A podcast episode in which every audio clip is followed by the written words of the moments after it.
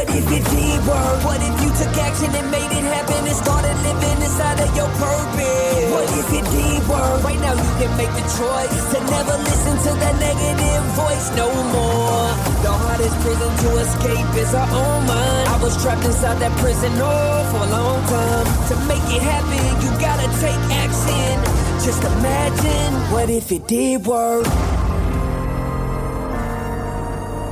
You know what? I gotta admit, what if it did work? I love this song. I love the meaning. Maybe I'm biased, but I love that podcast. One of my favorites. And you know what? I know you're waiting for that episode. So am I. It's one of my favorite episodes. But how about doing something different in your life? How about a free webinar? Hey, I did it. So, you know, it's good. It's just ask for it. You're going to be like, what's just ask for it? Entrepreneurs, salespeople, everybody in general. You're up at night. You're all bent and twisted. Where's your next sale coming from? Where are the leads? Oh, how am I going to get that next referral? Aren't you tired of working in your business and not your business working for you? Aren't you tired of missing out on all those amazing events? You know, the family functions, the travel soccer games, the graduations, because you're a slave to your business, but not anymore. This will help you compress time so you can live your life. You can live your passions, because I know it's not chasing leads and chasing sales. Just ask for it. What will it do? Double your referrals, triple your leads, quadruple your sales. It's all about compressing time. You're going to say, how do I find it? Omar Madrano dot com backslash webinar backslash. Worst case, Omar Madrano dot com. You'll find it. Hey, we're like-minded souls. Enough is surviving. Your whole life was meant to be thriving. What if it did work?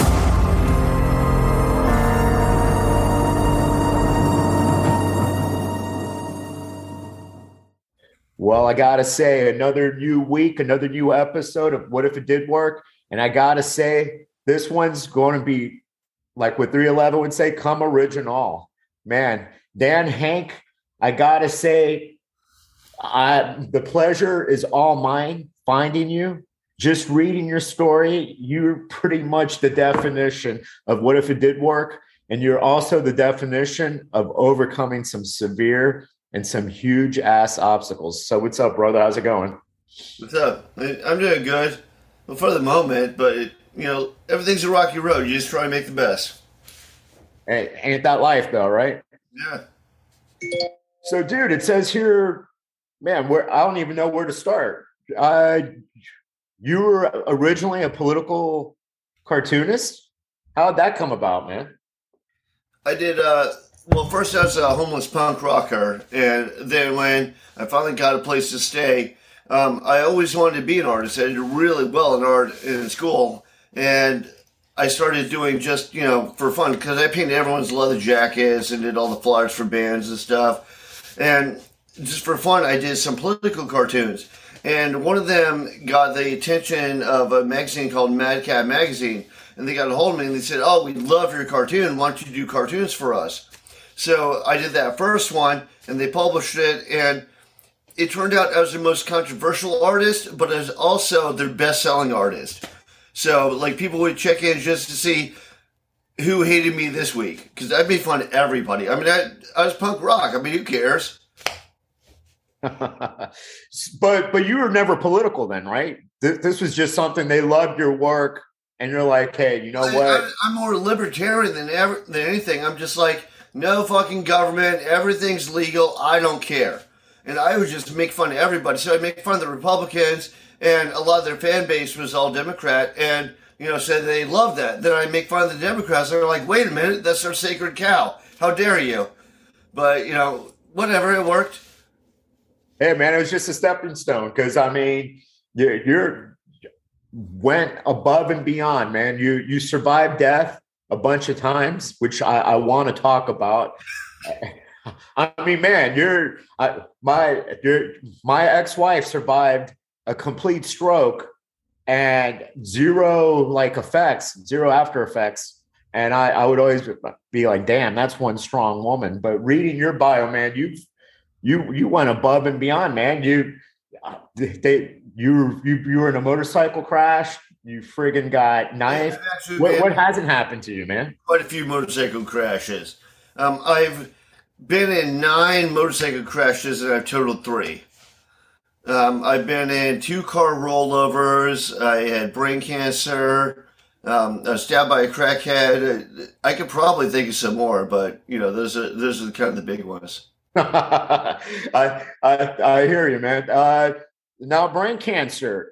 Dude, not many people can say they survived that. That that must have been like uh, a truly like, uh, oh shit, th- th- this well, is it. it. Let me appreciate life. But yeah, no, it, and it happened in my late twenties too. So it's like not like I was old and resigned. It was more like, yeah, I'm just getting started. I'm doing stuff in the world, and then that hit, and I was like, you know what? I'm not going to let this ruin my life. So I just tried to like struggle through it as best I could. Like I, I had to go through um, chemotherapy and radiation treatment. And the whole time, like I was still trying to work three days a week. I was still working out at the gym. Like I, I'd be, I was living in Brooklyn. So I'd be like biking over the Williamsburg Bridge, stopping in the middle of the bridge and throwing up over the side and then keep biking into the gym. Yeah. You know, that, what's, what's incredible is so many people don't have anything with them wrong with them, and they'll be like, yeah, I'm I'm going to go back to the gym on Monday, or I'm going to wait till the start of the month, or maybe twenty twenty-three, twenty twenty-four, who knows, man. So you still found you still found a reason to keep on going. I mean, what now did they tell did now you the diagnosis was brain cancer. Were the, was the prognosis were they were they like, hey Dan, you know what? I I have to tell you, doesn't look good, or did you were like, screw it anyways? You weren't even paying attention to what the doctors were saying. Well, they don't give you a, a definite prognosis. I, and that might be a legal issue, but they can't. But they'll kind of tell you your percentages. So when I came in, and at first they thought it was a brain bleed. They're like, oh, what do you do when we tie? Okay, probably got kids in the brain. Put me in a CAT scan. Put me in, um, uh, what do they call it, uh, with an M R I machine, you know. M R I. And um. Then they're like, oh, wait, it's fucking cancer. And I was like, oh, great. And they're like, well, it's a slow-growing tumor, um, so it's probably been there for years, but all the inside's in necrotic tissue. So you had about two weeks until it broke up and killed you. So they're like, so we're going to operate, like, they had to wait like four days because they had to do M R Is um, with contrast and stuff. And they said, we're going to operate on you as brain surgery, so you have about a fifty-fifty chance of making it. And uh, unless we're living in the Matrix, I'm still here. Yeah, no, that that you are, dude. So what started your path of becoming an artist? Because I, I know you're a tattoo artist. You're an mm-hmm. author. What, what aren't you? I mean, you're the ultimate entrepreneur, man. You literally have like uh, different you, you uh, different fires, or, you know, different fires burning, man. Different ways of creating income, which – shoot, most people only have one. Well, I had a bunch of things I want to do. It is like hard to narrow it down. Like, this is what I'm going to follow because I want to do all of this stuff. Like, I'm not good enough to be in the U F C, but I was like, yeah, I'm going to be in the U F C. Yeah, I'm going to do this. Uh, I had all this stuff I want to do, and I kind of narrowed it down to what I want to do the absolute most. And, uh, when I was a little kid, I mean, we lived in like isolated military communities. My mom only worked, you know, part-time as, as a substitute teacher. My dad worked full-time, but he's like enlisted military, so he didn't make that much money. So we didn't have a T V or anything. You know, I would just go to the local library and check out a whole stack of books and have them all read within a week. And uh, I remember my parents encouraged art, and I, I'd like, I remember I took oil painting classes when I was in third grade. Like, we'd go to, uh, there was some lady, we'd go to her house, and all the little kids would, like, work on stuff. I remember I'd paint, like, dinosaurs and stuff. But, you know, that's that's the way we entertained ourselves growing up. because this is before computers, before Instagram, before social media. We didn't, like I said, we didn't even have a T V. So it was like you kind of found a way to entertain yourself. Hey, you know, that's that's what the Jacksons did. Uh, Michael Jackson's family there, too. I think the T V broke. And especially back in the day, you know, those things were expensive to fix, or and a new one was like out of their budget when you have like ten kids and they're like, screw it. So, hey, you know, you you guys, you turn something around. Well, well, look at it this way. Kids nowadays have so much stuff that that they don't do that. They don't go venture out. They don't try to learn how to oil paint. They don't try to do other stuff because you're just tuned in to either their, their PlayStation, to Instagram, TikTok. So, I mean, you right there, you you took a little bit of adversity growing up, and it, it helped mold you. It helped guide you to, you know, this crazy ass path that that you've experienced till, you know, who you are right this second, right now. No, I think it did. I think a lot of people, um, they kind of get inundated with the whole, like, you know, instant pleasure sort of thing, you know, with the, like, I'll play video games, I'll do this, I'll do that, like, you know, crash, bam, bow, right in your face. And, and they don't, they don't really build up to it. And then when stuff strikes them later on in life, they're like, oh, this is too threatening, I just give up. And you can't do that now if you want to go anywhere.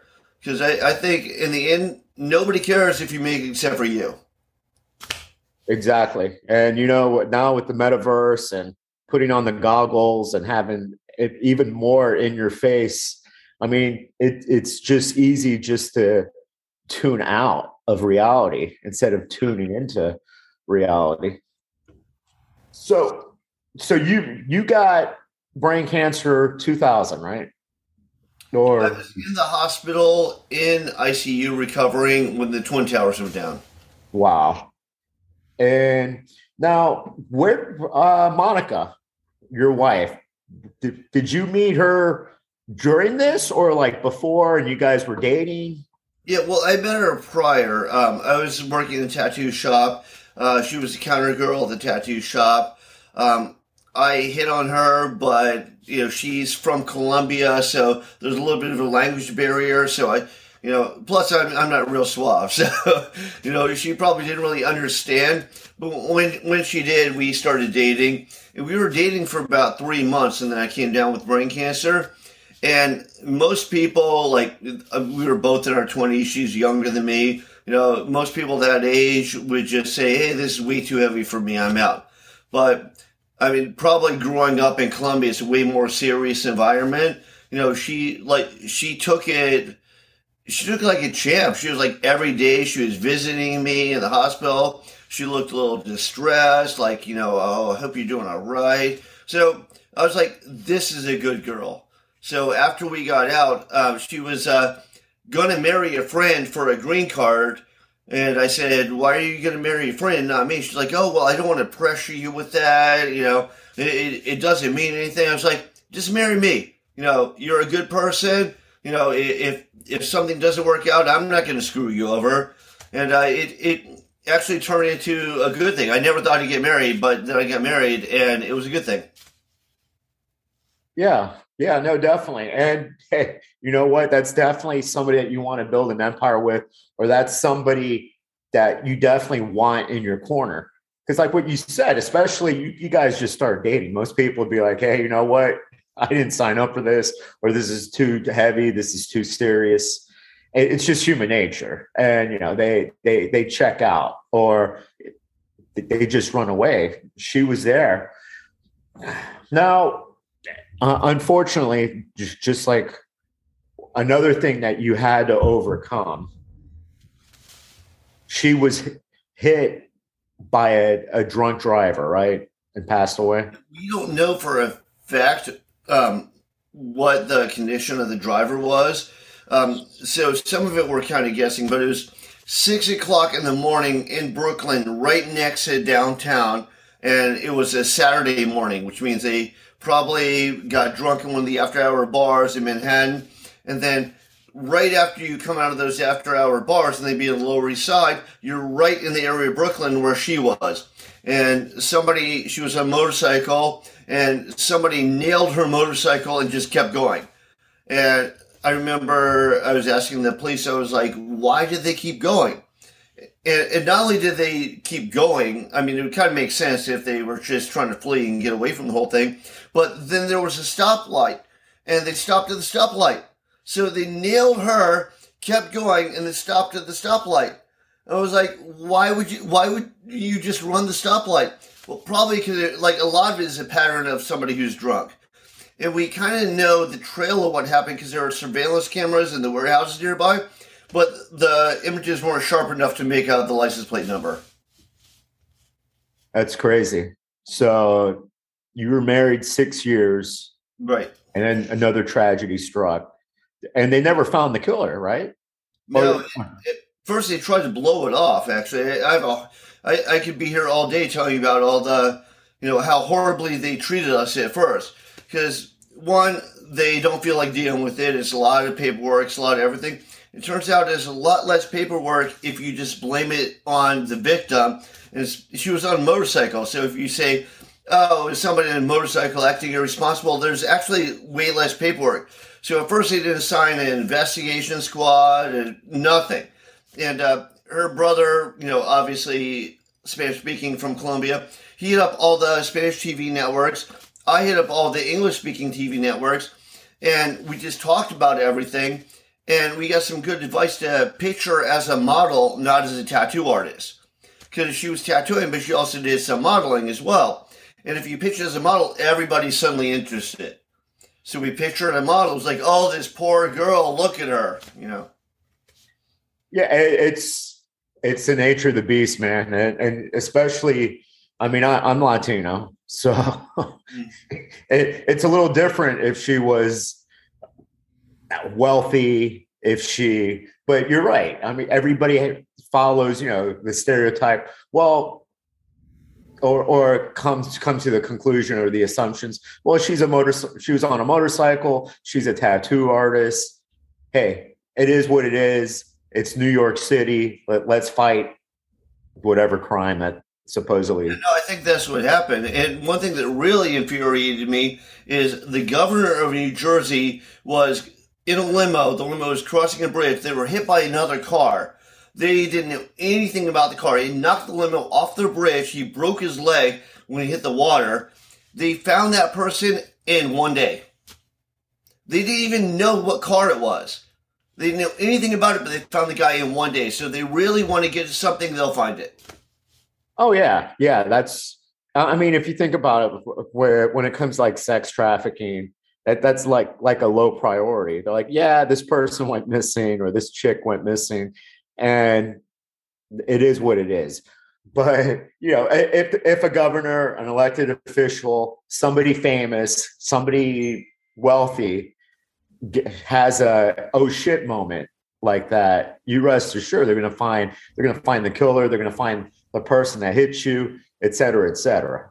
And, and then the, the, that's when they've got resources compared to, oh, well, you know, we, we really don't we, we have zero hunches. When there's a will, there's a way. That that's always been my my motto. Yeah. Well, we we tried really hard. Like at first, they they were putting everything down, so we tried everything we could.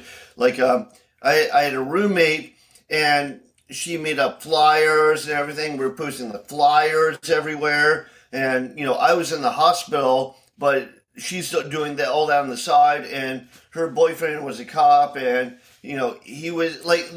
Everything we're trying to get out there, but we couldn't get N Y P D to make an investigative squad. Finally, we made them look so bad in the news that they did, but it was five days later. You're not going to find a hit-and-run driver five days later. Oh, no, def- definitely not. And the, the person, if I, I'm sure they're aware, because I'm sure there was damage to their car. And they're like, oh, shit. Damage, yeah. Tore out yeah. the front bumper. It smashed out the front headlight. Like, they knew what they did.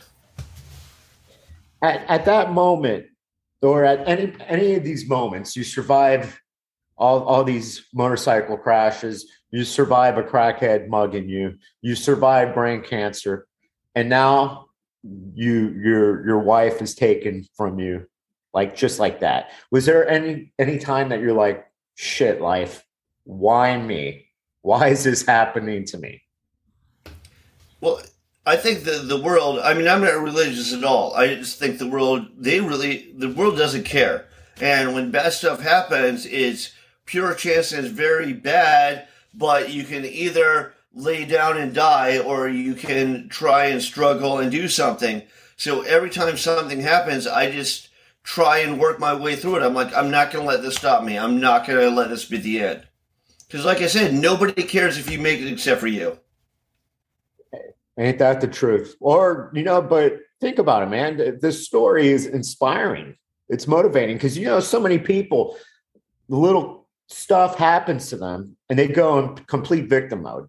They retreat and like, oh, why me? Why me? They go on social media. They post about they're getting a divorce after they posted that this was their soulmate for years or, you know, they, they post crap. And, and, and they act like their life is over, while literally you've you've had a lifetime of setbacks. And you said it best: you had you had to get up and keep on going, because in life, what are you going to do? Lay there? Because nobody's going to pick you up. You right. You had to get yourself up each and every single time. That's one thing that bothers me when like people talk about like a lack of opportunity on everything. And like, I'm like, I try and help people. Like I do, I do seminars for free. I like, I'm doing one for the um, local uh, Long Beach library where I'm, I'm telling people how to be an author and artist and all that stuff. So I'm all about helping people get ahead, but to a certain extent, they have to be ambitious about it. They have to go after stuff. Like if they have talent, they have to, they have to pursue it. Like I, I moved from Virginia to New York to make it as an artist. Now there, there, I think there are a lot of people that are like, well, I could have done this, I could have done that, but I don't think they, they really tried hard enough. It, it's fear, man. Fear of failure. There, there's fear of rejection. It's easier right. to just, just to dabble or just to come up with an excuse that, you know, nobody gave me an opportunity, or it wasn't, I, I let the cards fall and it wasn't, my, it wasn't my deck, or it was, it wasn't, I, I was dealt a, a bad hand. And like what you said, it, and success comes to those, I mean, success comes to those that work at it. It, it wasn't like somebody's like, hey, you know what, Dan, I want you to write a book. I want you to be an illustrator. I want you to be a tattoo artist. I want you. No, these are the things that you went out, you got good at over time, because it, it it takes time, right? It wasn't like you just became. Oh, yeah, you get rejected a lot, and you've got to not have the defeatist attitude where you get rejected. You go, all right, well, I give up. You have to go, okay, why did I get rejected? What do I need to improve so that this time I can be better? Like, I, I remember when I wrote my first book, you know, I got rejected by a bunch of publishers. And then I was like, well, I'm going to send out to other authors. I'm going to get some feedback. I'm going to revise it. I'm going to keep running it through publishers. And then I really want to do the cover artwork, and I do illustrations inside my book. And some of them were like, yeah, we'll put it out, but you can't do the cover artwork. So it, you just got to keep at it. You know, if you go, okay, well, I guess that's the way it is, I give up, you're never going to get anywhere. Like well, everybody yeah. who made it did that. Exactly. Everybody gets rejected. Uh, I mean, everybody laughed at even like the biggest corporations, Starbucks. Mm-hmm. Nobody would give friggin' Howard Schultz uh, a loan because they thought it was crazy. Uh, you know, innovators always have a crazy idea because it's never been done. Well, you can say that with Steve Jobs. You can say that with anybody who broke big. You can say that with bands. Like, first, everyone hated Guns N' Roses, and then they became one of the biggest bands in the world. Dude, I it's it's funny because I tell people it's a process. It takes time. I I just got back from Vegas. I was celebrating three eleven on three eleven day, and yeah, a band like that, thirty-two years. But if And, any band metal, that makes me feel old.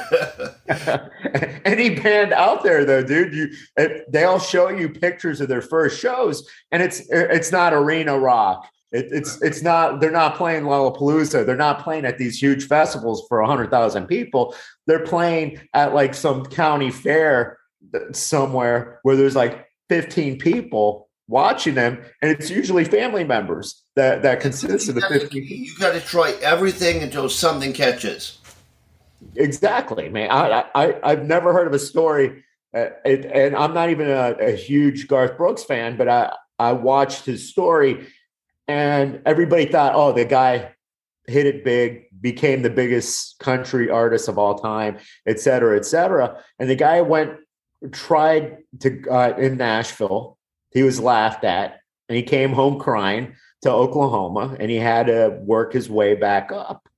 But, you know, nobody wants to hear the story of, oh, man, there's perseverance, there's rejection, there's hard work. Everybody wants this, hey, I just show up and, you know, I'm the boss. Hey, I, I just show up and I'm, I own a tattoo parlor. Hey, I just show up and, and they're, they're going to let me write two, three, four books. It doesn't work that way. Well, if you look in the old days, too, it's kind of inspiring. Like, if you look in, I mean, I'm talking like nineteen forties old days, people would, they'd have like five jobs before they make it. So you say, oh, well, this guy was a giant company now. Yeah, they failed at like all these previous jobs before they finally found a way to make it. You know, like now I own a tattoo shop and I put out books and I've done all this published artwork. But I, I remember I was going through all this stuff trying to make it. And, and you, you give your whole heart and soul to something, and you go, well, that didn't work. I'm going to try something else because I refuse to give up. You know, that's what I did with the, the doing the comic art, or not the comic art, the political cartoons. You know, I, I was like, I want to do this. I want to do that. I went to a society of illustrators and it, about an hour and away. Um, I was trying to talk to everybody, trying to get tips. They all sounded very negative. I was like, maybe I should find some other way to express myself as an artist. So I just kept going through things until I found something that they caught. Yeah, and look at that. From from the A to where, where you're at right now. Now, when your wife died, did you, what happened next? Did you leave New York, or like, did you take time out to reflect? Did you go on this to South America? Because I know you're a world traveler too, or...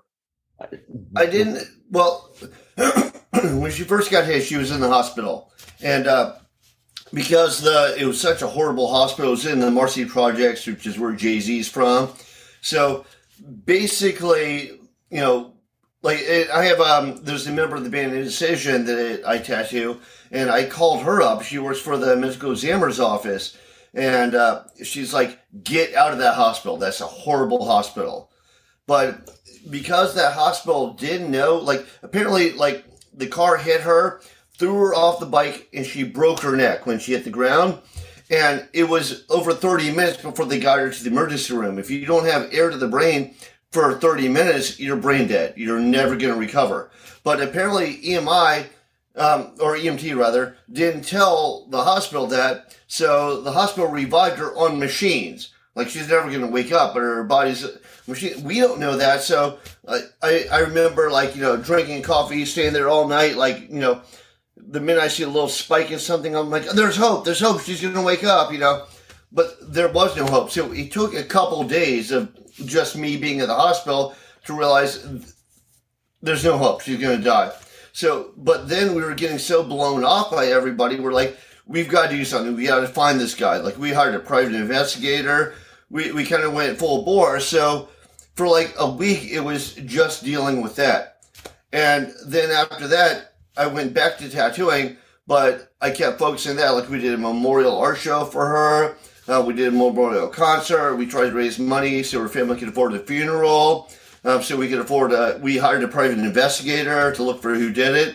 So we were dealing with all that, but obviously you still need to pay your bills. So I was tattooing, and then as soon as I was done tattooing, I would go to that. When, when it, like, we had a funeral, it's like we didn't find anybody. Um, the Crime Stoppers closed the investigation. It, it was, you know, it's not like it was the end of it, but it's like I didn't know what else I could do, and I wasn't going to let that one thing be the the end of my life. So I, I started trying to do other projects as well. But I think one of the, the main things it taught me, though, is life is short, and you really got to get yourself out. Exactly. And I'm, I'm sure Monica want, would have wanted you to continue life instead of just... Yeah. Yeah, because her, her life was cut short. She lived... We all live in our dash. Hers was shorter than most people. But I know for a fact, or hey, you... You, you guys are, were like-minded people. She'd want you to be thriving, not just surviving and just living out your days, just saying, hey, you know what? She died. Life sucks. When's it my turn? Well, she would probably think that was horrible. I mean, she came from Colombia. They were threatened by terrorists. That's how they got into the U S in the first place, because they were getting death threats from terrorists. Like, her dad was military in Colombia. They lived on like isolated bases. So she went through a bunch of hard stuff, but never gave up. She was like, I'm going to move to New York. I'm going to learn the English language. At seventeen, she learned English. She was like, I'm going to learn how to pierce. And then when she's piercing, she's like, I'm going to learn how to tattoo. You know, so at no point, despite all the hardship, did she give up. So I think she probably would have been... She she probably wouldn't, like, what's wrong with you? Why are you giving up now? I well, never, dude. I, and, and that, you know, I, I I think that's the most admirable is when somebody moves here, because mm-hmm. it's hard to learn English, man. We we speak in slang too, which is like, you know, most languages don't have slang.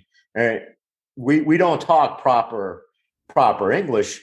I mean, I I flunked uh, French in high school, so. Mm-hmm. At, at seventeen, eighteen. So I, it's, it's tough. I know if I had moved to France or Nice or somewhere, I, I would have to do it, learn, learn a language, but it's, it's very tough, man. So, you, you know, that, that's the one thing I have to say is people that come here to, to America to live the American dream, man, uh, capitalism, you know, it's, there's well, no other, no other place that you can get successful like that. I'm sorry. Um, yeah, no, when she first came here, she was uh, she got a job working for a bakery, and they were paying her two hundred dollars a week. And she thought that was a crazy amount of money because she came from Colombia, where that was a crazy amount of money. Never mind, they were way underpaying her. But eventually she moved on. She goes, oh, wait, they're just taking advantage of me. And then she got better paying jobs and so on. But it was like, it was never like, oh, poor me. It was like, okay, I'm worth this much. I'll do more. And she just always had that. That drive of like, I can do this, I can do that, I'm going to make it happen. Well, not only make it happen, man, but but think about it. She she realized we create the, the amount of money that we make. It's capitalism one oh one. It's not like she was saying, oh, shit, if only they paid everybody fifty K or seventy-five K. We, we decide what we're worth. By, you know, doing doing something amazing, doing answering problems, uh, having amazing customer service. And that's right there. She's like, hey, you know what? Congratulations.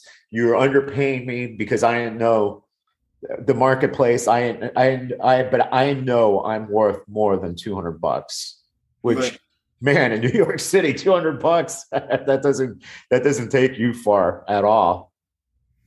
Yeah, but if you're living in Queens and you don't speak the language, you know, to you, you're like, oh, wait, this is great, you know, until you realize it's not, you know.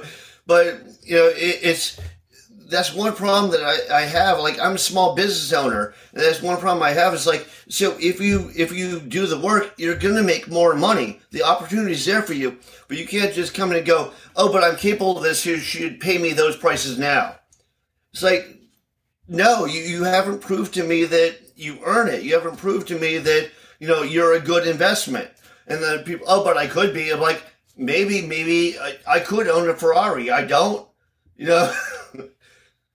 No, hey, believe it or not, I, I you don't have to, man, I, I owned, for twenty years, I was a business owner. And yeah, especially the younger, the younger they get, It's also from, we're raising our kids to, hey, you're special. You're, right. you're going to be the next president. It's none of that, hey, you have to earn it. So the like the last five years, they'd be like, oh, you're such a dick. Why am I not vice president? Uh, why am I not getting paid huge money? And it's like, but you just started. W- what have you done? And if, even my manager, uh, after I sold, he was like, why did you never give me equity? And it, he said it best right there. Give you equity. It was never like, what do I have to do to earn equity?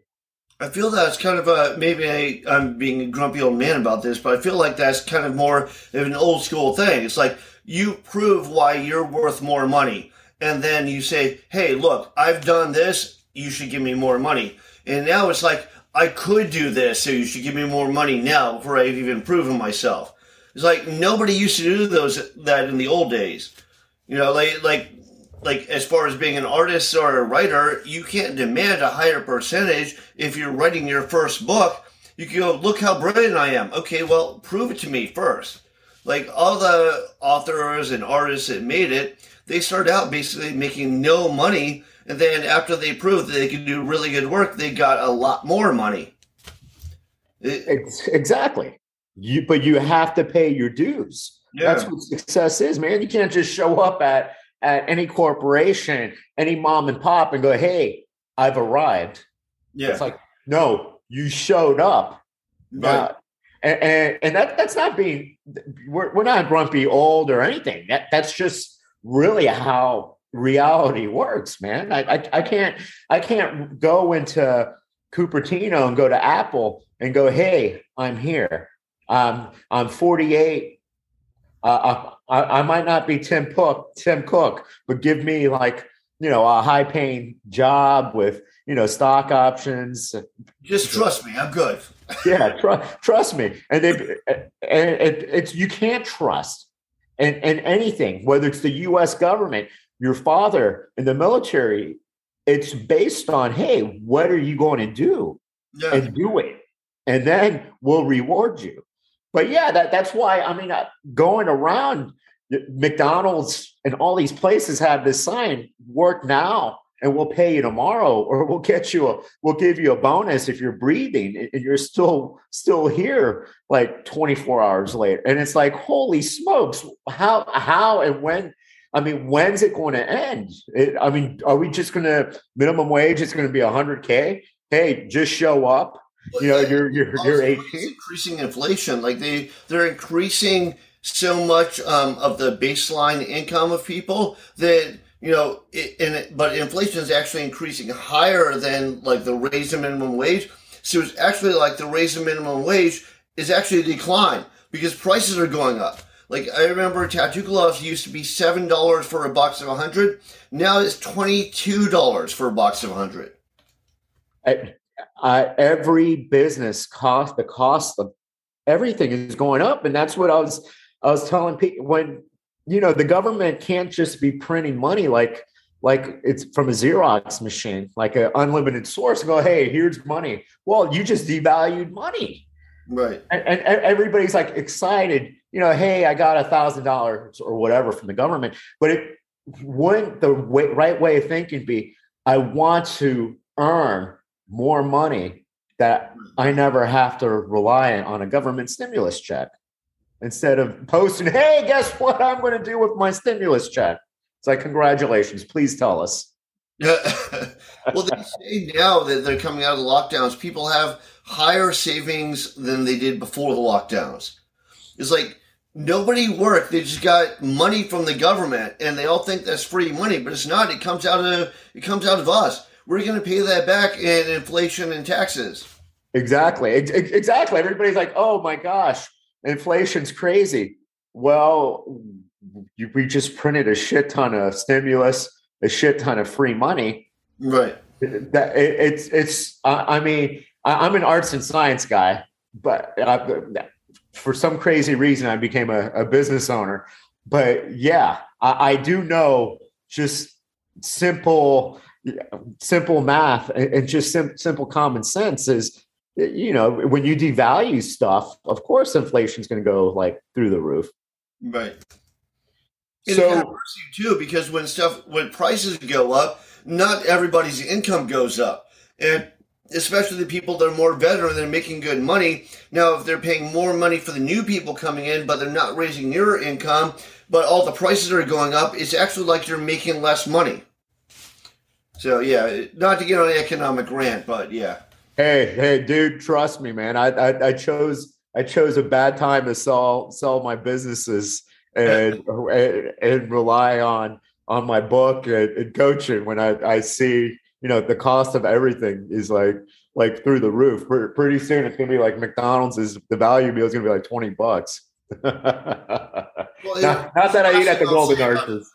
The last thing I'll say about it, like, so the shop burned down, and I had to put me and the other co-owner, like I have a co-owner, so we both put a ton of money in our savings. I mean, I have a bunch of sponsors, and fortunately they kicked in because owning a business in New York is extremely expensive, but they kicked in, they helped us out, we did a GoFundMe, a fundraiser, and we kicked in a ton of our savings to reopen a new shop. And everybody that worked for us, like I tried to get them all a spot to work at. In the meantime, I got them all new supplies. I tried to take care of them, you know. But I remember we had one person that we just let go that was like, oh, well, that's what business owners are supposed to do. It's like, wait a minute. You know, like, like I'm, I'm trying to be a good guy here, but it's like, oh, that's just what you're supposed to do. That doesn't matter. You know, I don't even want, I don't even want credit per se, but it's like, well, you know, you know, I know I'm like, I'm like, we can't give you more money because right now we're in the negative. I, I had to invest like eight thousand dollars out of my personal savings just to help get the shop running right again. And she's like, yeah, that's what you're supposed to do. You're a business owner. It, it doesn't compute. It's like, like there's a wall. That, hey, you're, you're gonna, you're gonna laugh. Uh, when the the stimulus checks and the P P P loans came out, a person unfriended me on Facebook who was a friend I'd had dinner with a bunch of times. And I went out on the beach to the beach just to have a rest day. And she started posting, what about the P P P? Your employees are working while you're at the beach. Why don't you give them the P P P? I'm like, what are you? And, and, you know, just throwing all this heat. And it's like, well, the P P P is going to the business. Me, me taking a day off. It's not like I, I took the check and, and you know, I, I, I flew char- chartered on a private jet somewhere to Las Vegas to have a major rager. But yeah, people, when it comes to business one oh one, they actually can't compute. And a lot of times, if you've never owned a business, they actually think the gross is everything that, that you take home. That oh, there's definitely. Yeah. Th- there's zero expenses. I, I definitely do not work a forty-hour week. It's more like an eighty-hour week. it, it's like, okay, you're working way less than me, but everything I do doesn't count. It's like, how do you think the bills get paid? How do you think that, you know, we, we maintain our website or our social media page? There's a lot of stuff going on. Oh, yeah. And it was funny because I, I remember years ago, uh, the employee was giving me the drop. We, we were closing for the night. And she was like, oh, man, you killed it. And I'm I'm, I'm like thinking, does she think I'm – and I, I had to explain to to the employee. I'm like, well, you know, there's there's the electricity, there's the water. You're you're not working for free. Uh, I have to pay for supplies. I have to pay rent. I have to. Everybody has their hand out. Trust me. I I, I wish I could say that. Hey, you know, we love you so much, Omar. Here, everything's free. You you take the gross. You go home. And when I go home, I don't have any bills there either. And it all just goes to to pay for, for my Rolls Royce. Yeah, no, I hear you. It, it, it's the same thing. And then, like, I remember I'd be arguing. I'm like, well, you realize we have to pay rent. We have to pay electricity. We have to pay gas. We have to. It's like, I don't want to talk about money. You don't want to talk about money, but you want us to give you more when I'm spending exactly. it on bills? Well, you're you're taking advantage of me. I actually have to show up to work to get paid. This sucks. Yeah. so so here, when did you, or, or what what spurred you to write a book? Your first book. I know you've written multiple. Was that something that you always wanted to do, or you're like, hey, shit, you know what? I'm going to do another. Really? Yeah, when I was a kid, like I, I couldn't decide whether I wanted to be a writer or an artist. And then when I read the first comic books like Watchmen, Dark Knight, they were had more developed plots and stuff. I go, oh, I can do both. So I was really set on the idea of being a comic artist. And then I moved to New York City after art school and interviewed with D C Comics. And right, I didn't know this, but right around then, they almost folded. Like the movies saved them. If it wasn't for the movies, they would have gone bankrupt. And I interviewed with them, and I remember the editor, his name was Andrew Helfer. He's like, and, and I interviewed with like the adult line, the Vertigo line that did like Hellblazer and Watchmen and all that stuff. I'm like, oh, they'll be perfect for my stuff. And I remember him looking through my portfolio, and it's like, you know, this might work in art school, but let me tell you what sells. And he pulls up a Superman comic where it's Superman punching Lex Luthor. And he goes, you want to do this? And I was like, no. He goes, we don't have a job for you. And I was like, whoa. And then I interviewed with him again, and they actually fired that guy because they said he was an asshole. But I interviewed with him again, but they pay you almost nothing to give you no control. So I was like, I'm going to have to look for another way to express myself. So so then I was like, I, I really want to write it because I don't want to do all these illustrations for somebody's bad story. You know, at least if it's a bad story, it's my bad story. You know? So I was like, I, I'll write a book, but I want to do illustrations for it. I didn't realize how long illustrations take because originally I was planning on some crazy number, like forty illustrations. Now I've kind of settled on a pattern. Well, I'll do nine per book. But each illustration, like if you look at my website, you'll see them. Each illustration is like a full page, like almost like in comics they call it a splash page, where it's a full page illustration. And I try to do something that's going on in the book so you can kind of visualize it. And I'm happy with that. Like I paint the covers, I do the illustrations, and I do the story. So there's kind of my long answer to your shorter question. so, so you're you were like the King Kirby, Stan Lee, Todd McFarlane. Well, everybody rolled into Todd McFarlane because he drew and wrote his own stuff. Like Stan Lee didn't draw anything; he just wrote it. Yeah, he just wrote. And, and it was Jack Kirby, I think, for and Marvel. Kirby wrote some of his own stuff. I'm not really a fan of his writing. Um, I'm not a huge fan of his art either. I think it's more like he broke the boundaries, you know, than it's like that's somebody that you look up to is like, oh, they were such an amazing artist. Like Bernie Wrightson was an awesome artist. John Tolman was an awesome artist. Like those guys would stand up, I think, in any medium. They could do book covers or magazines or whatever. One thing that, that you stated that most people don't know is comic books were a dying thing. Uh, I mean, growing up as a kid, they had comic book stores all over the country, sort of like roller rinks. Man, now it's it's hard. I don't know if there's like many options and stuff like that. I mean, Marvel Comics. Stan Lee had to sell all that for uh, pennies to the dollar. Uh, he he when when he sold to whomever, and then whomever sold to Disney. But you know, they they saw him in a movie, or they put you know a glorified title that he was a producer. But he didn't die with like hundreds of millions in the bank. Because it, it was a comic books for like had like that slow death. That, they're notorious for ripping people off too. You know, like like the the big companies, like the big comic companies, they would keep all the rights to everything. So you do it once, and they'll pay you like almost as a contractor, like building up the comic book, like you did the house or whatever. It's like okay, uh-huh. the one job you did, and then you get no royalties for anything. And even when they tell you you'll get royalties, they find some way to wiggle out of it. Like they did that to Alan Moore, who wrote Watchmen. And they so screwed him over on that that when they did the movie, he's like, take my name off the movie. I don't even want credit. Well, it's like all those com- when you all those comic book conventions, all those old artists go there to make a living. And you would think, like, I know George Perez, because I always see his name around, and, and I was a comic book geek a million years ago. All those artists never got paid for their work. So now they have to go shill and they have to sign stuff, sign comic books, take pictures, meet the fans. Yeah. The art teachers. Yeah, which which, which is crazy, because if you think about it, all all the artists that who were employed from shit, ten, twenty, thirty years for all of the comic books, all the major, all the major players, you would think that there are these millionaires, and they're not by, by far.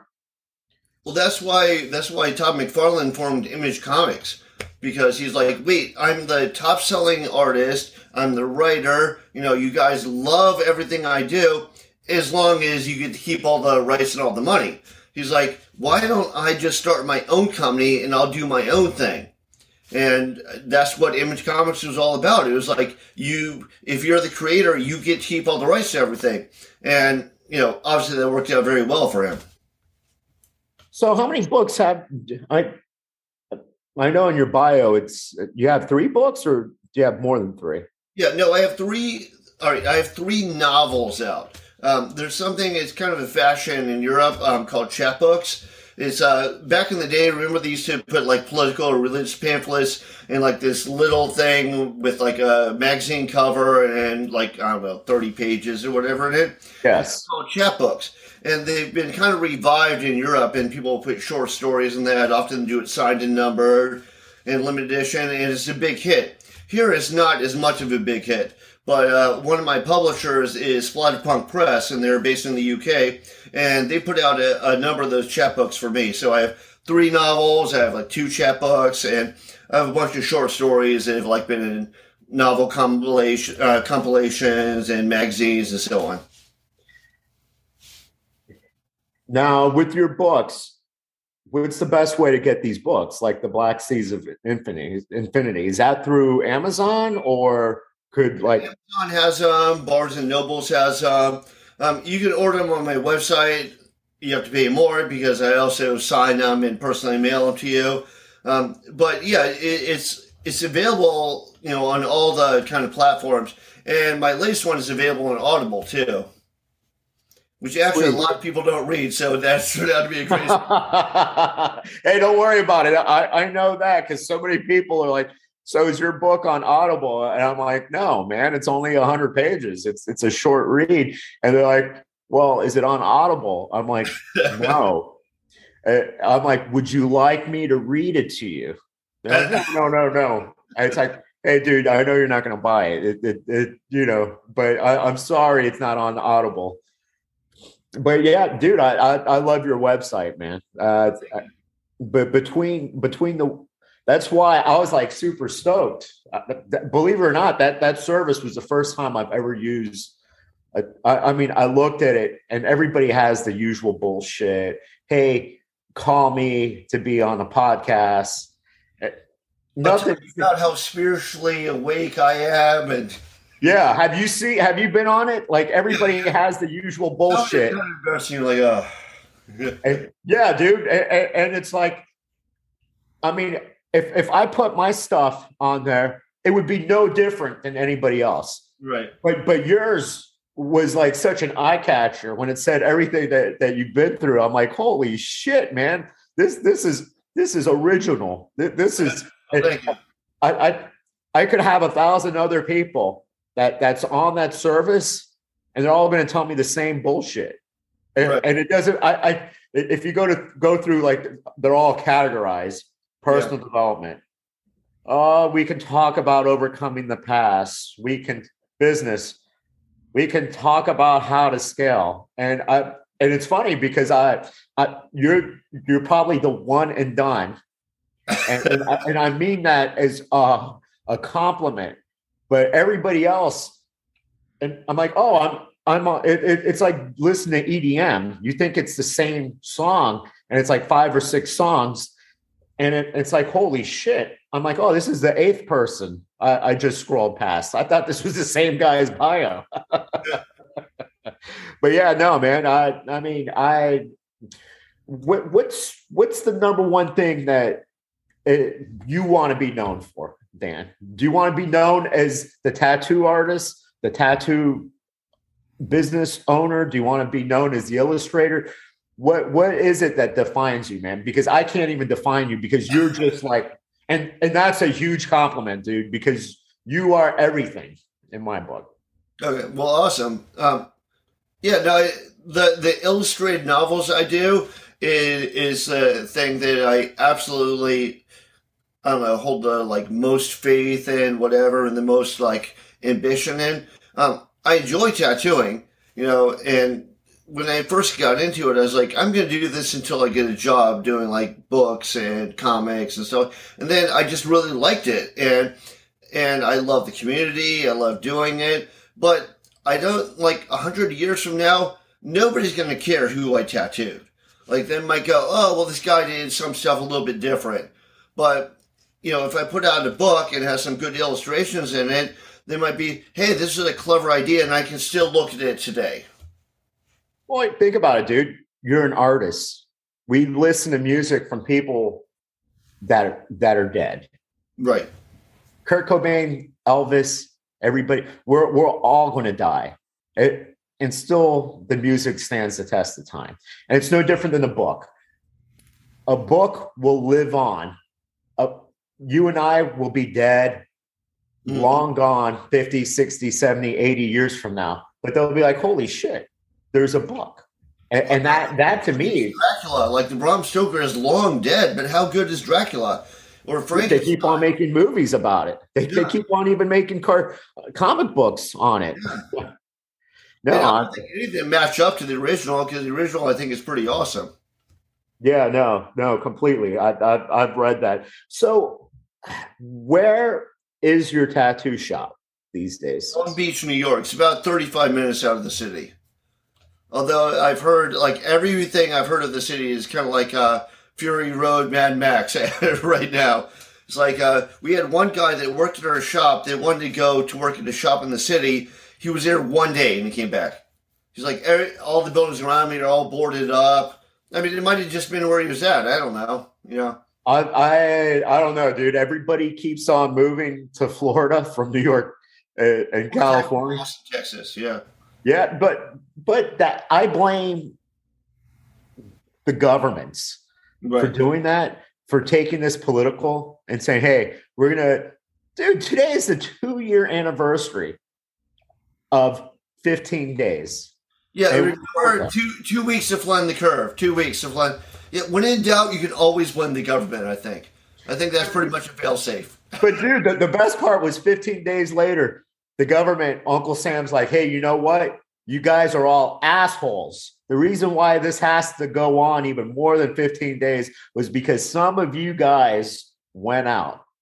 Remember that? They, they they threw it back on people. I remember they were saying, oh, once everybody gets vaxxed, you'll be immune. It's like, I'm vaxxed. I still got it. Dude, I, I, I'm vaxxed, and I got Omicron for, for friggin' Christmas. Here, yeah. and and uh, there's only two reasons why I, I, I got vaccinated. My kids were like, hey, Dad, get, get the vaccine. And kids. And also, I heard the jive, if you want concerts to come back. Yeah, that's that's why I got vaxxed, yeah. So I can see shows. Right, right? Remember that? that that was the original, hey, if you want to go to concerts. Yeah. And, and it could be, I never took the flu shot because I knew, you know, to this day, you can still get the flu shot. Yeah. But they made it look like, hey, you know what? Concerts, this is the only way we'll have concerts. So I'm like, shit. And then it was like, hey, you know what? These two shots, you're going to be immune. And then, like I said, I, uh, and, and I, I went to a party, a Christmas party. Everybody was vaccinated. And right. lo and behold, I, I, I, I get Omicron. Yeah. No, I, I would like my favorite band at a reunion. I remember you either had to be vaxxed or you had to be tested that week. You had to have all your paperwork. They were doing all this crazy stuff. And then I go overseas for a lot of conventions. It's like, you can't even get to those countries if you're not vaxxed. So like, yeah, I'll get vaxxed. I, I have the paperwork. Okay, leave me alone. same, same here. Same here. And it, it's funny because Uh, I I never realized that's the state. It, it depends on the state. In the state of Florida, you can't say, "Hey, you have to be vaccinated for a concert." Right. It, it I, what I, I tell people is, "Hey, when you see Korn out there, or when you see anybody on tour, thank me because I got vaccinated for you." Well, you know, and they keep, they keep finding stuff that was like, now they all say lockdowns are a mistake. Like, what are they going to do next? They keep changing, you know, policies all the time. So I, I think like clamping down to everybody and being an asshole and acting like you know everything is it's not true. Oh, uh, I, I I think um, possibly there's a big if. Uh, April sixteenth, um, we can f- start flying without our masks. We'll we'll wait and see. Right. we'll, we'll wait and see because you know they always push that. I think the C D C says they'll revisit it right before, which means no, there, there's a possibility. But, dude, I, dude, you remember when, when people were saying, let's just stay locked down until we find a cure? Well, initially it was it was the two weeks of flattening the curve. And then I remember there was a big argument, you know, over wait until the vaccine. And people were like, that's ridiculous. And then they came out with the vaccine and now they're still doing it. Exactly. Now, I, I read somewhere now, um, Pfizer says it's the fourth shot. You, you, you, well, I got I got two Pfizer shots. I, I'm done. Oh, I, I'm done. My, my my kids who they're they're like, hey, we're done. They they, they don't want the third or the fourth, and, and they they they realize you know it's bullshit. They, I you can still get it right. Just the same. But you know, there's always yeah. But you would you have gotten it even worse? I'm like, well, I got. I was one of the first people to get corona. I, I was getting ready to write my obituary, watching the news about the morgues that were going to be over, overpopulated and that they were going to a ventilator. No, zero. I, I've had worse hangovers. I, I, I, I that's yeah. So high, yeah. I, I, I've had worse flus, worse hangovers, worse colds than than both times of getting it. But, you know, it, it is what it is, dude. I mean, uh, what I tell people is live your life. I mean, you're you're a prime example. You, you I mean, if if my my time being here ended because of corona, then, hey, you know, it's it is what it is. But it, it, people, to me, are more afraid to live than they are of dying. They just pretend by by saying they're they're fearful of dying. It's the, the fear of living, man. Just just live your life. That that's what I tell people. Well, and way too many people are Karens. Like I remember when we first opened our tattoo shop, people would come by and they peer in the window to make sure that we're all wearing masks. Like, get the fuck out of here. You know? oh, I, I, I, or or the um, I I remember like somebody ripping me, an old woman, and I'm like, I'm like eight feet apart, and she's like, well, you should be more. I'm like, whatever. And, but you know, my philosophy is was was I going to let her being all bent and twisted ruin my day? I'm like, ah, yeah. she's a she's a friggin' bitch. That you know, each his own, man. She would have probably wanted to rip me for something. You know, it's not my my fault. Her her life sucks. You just happened to be at the mask in the standing six feet as opposed to eight feet. Ex- exactly. It should be ten feet, I guess, with three masks. Actually, uh, I think you should be on the other side of the world. Actually, that that's probably what she wanted. The, the shield to the yeah. the face shield and the hazmat suit. Maybe so, Ukraine right now, you know. So what's the best way for my view, my listeners to find you? Is, is it through your website, dan hink dot com? If you go to my website, dan hink dot com, I have everything there, including all my latest projects. I try and keep it up to date.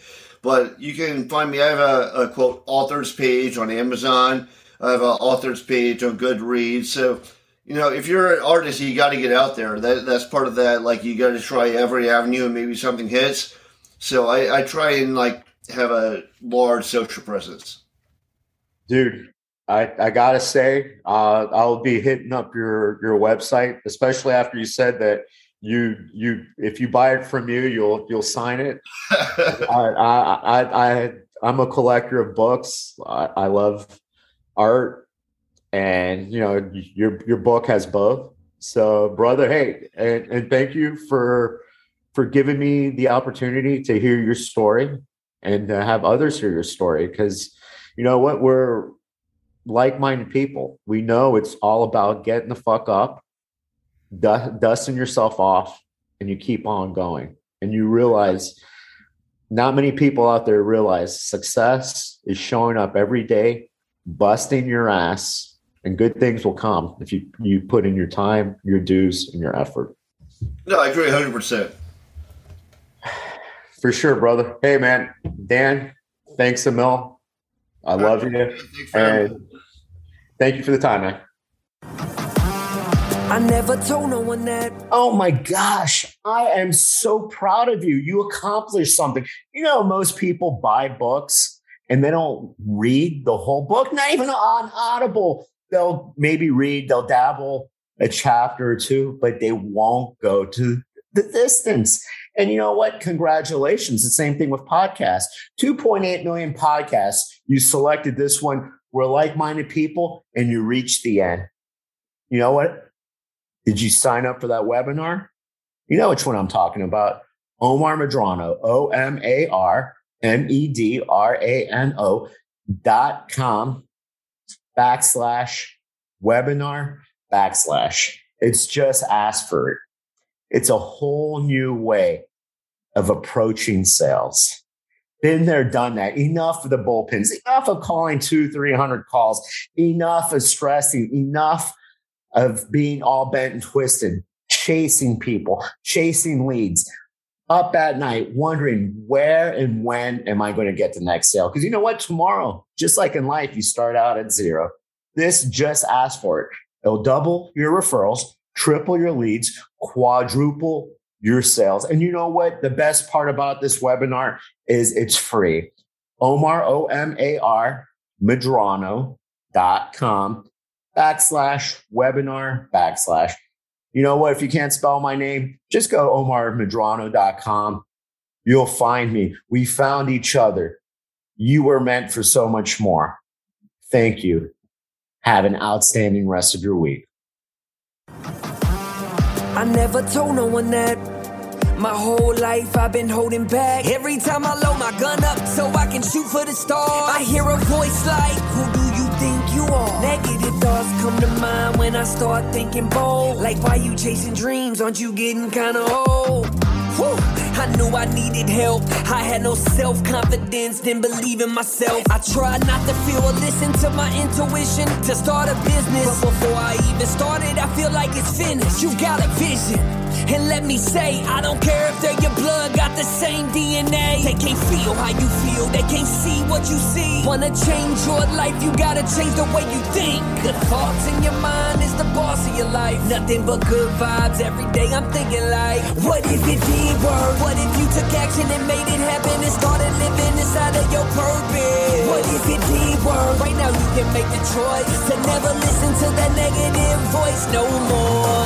The hardest prison to escape is our own mind. I was trapped inside that prison oh, for a long time. To make it happen, you gotta take action. Just imagine, what if it did work?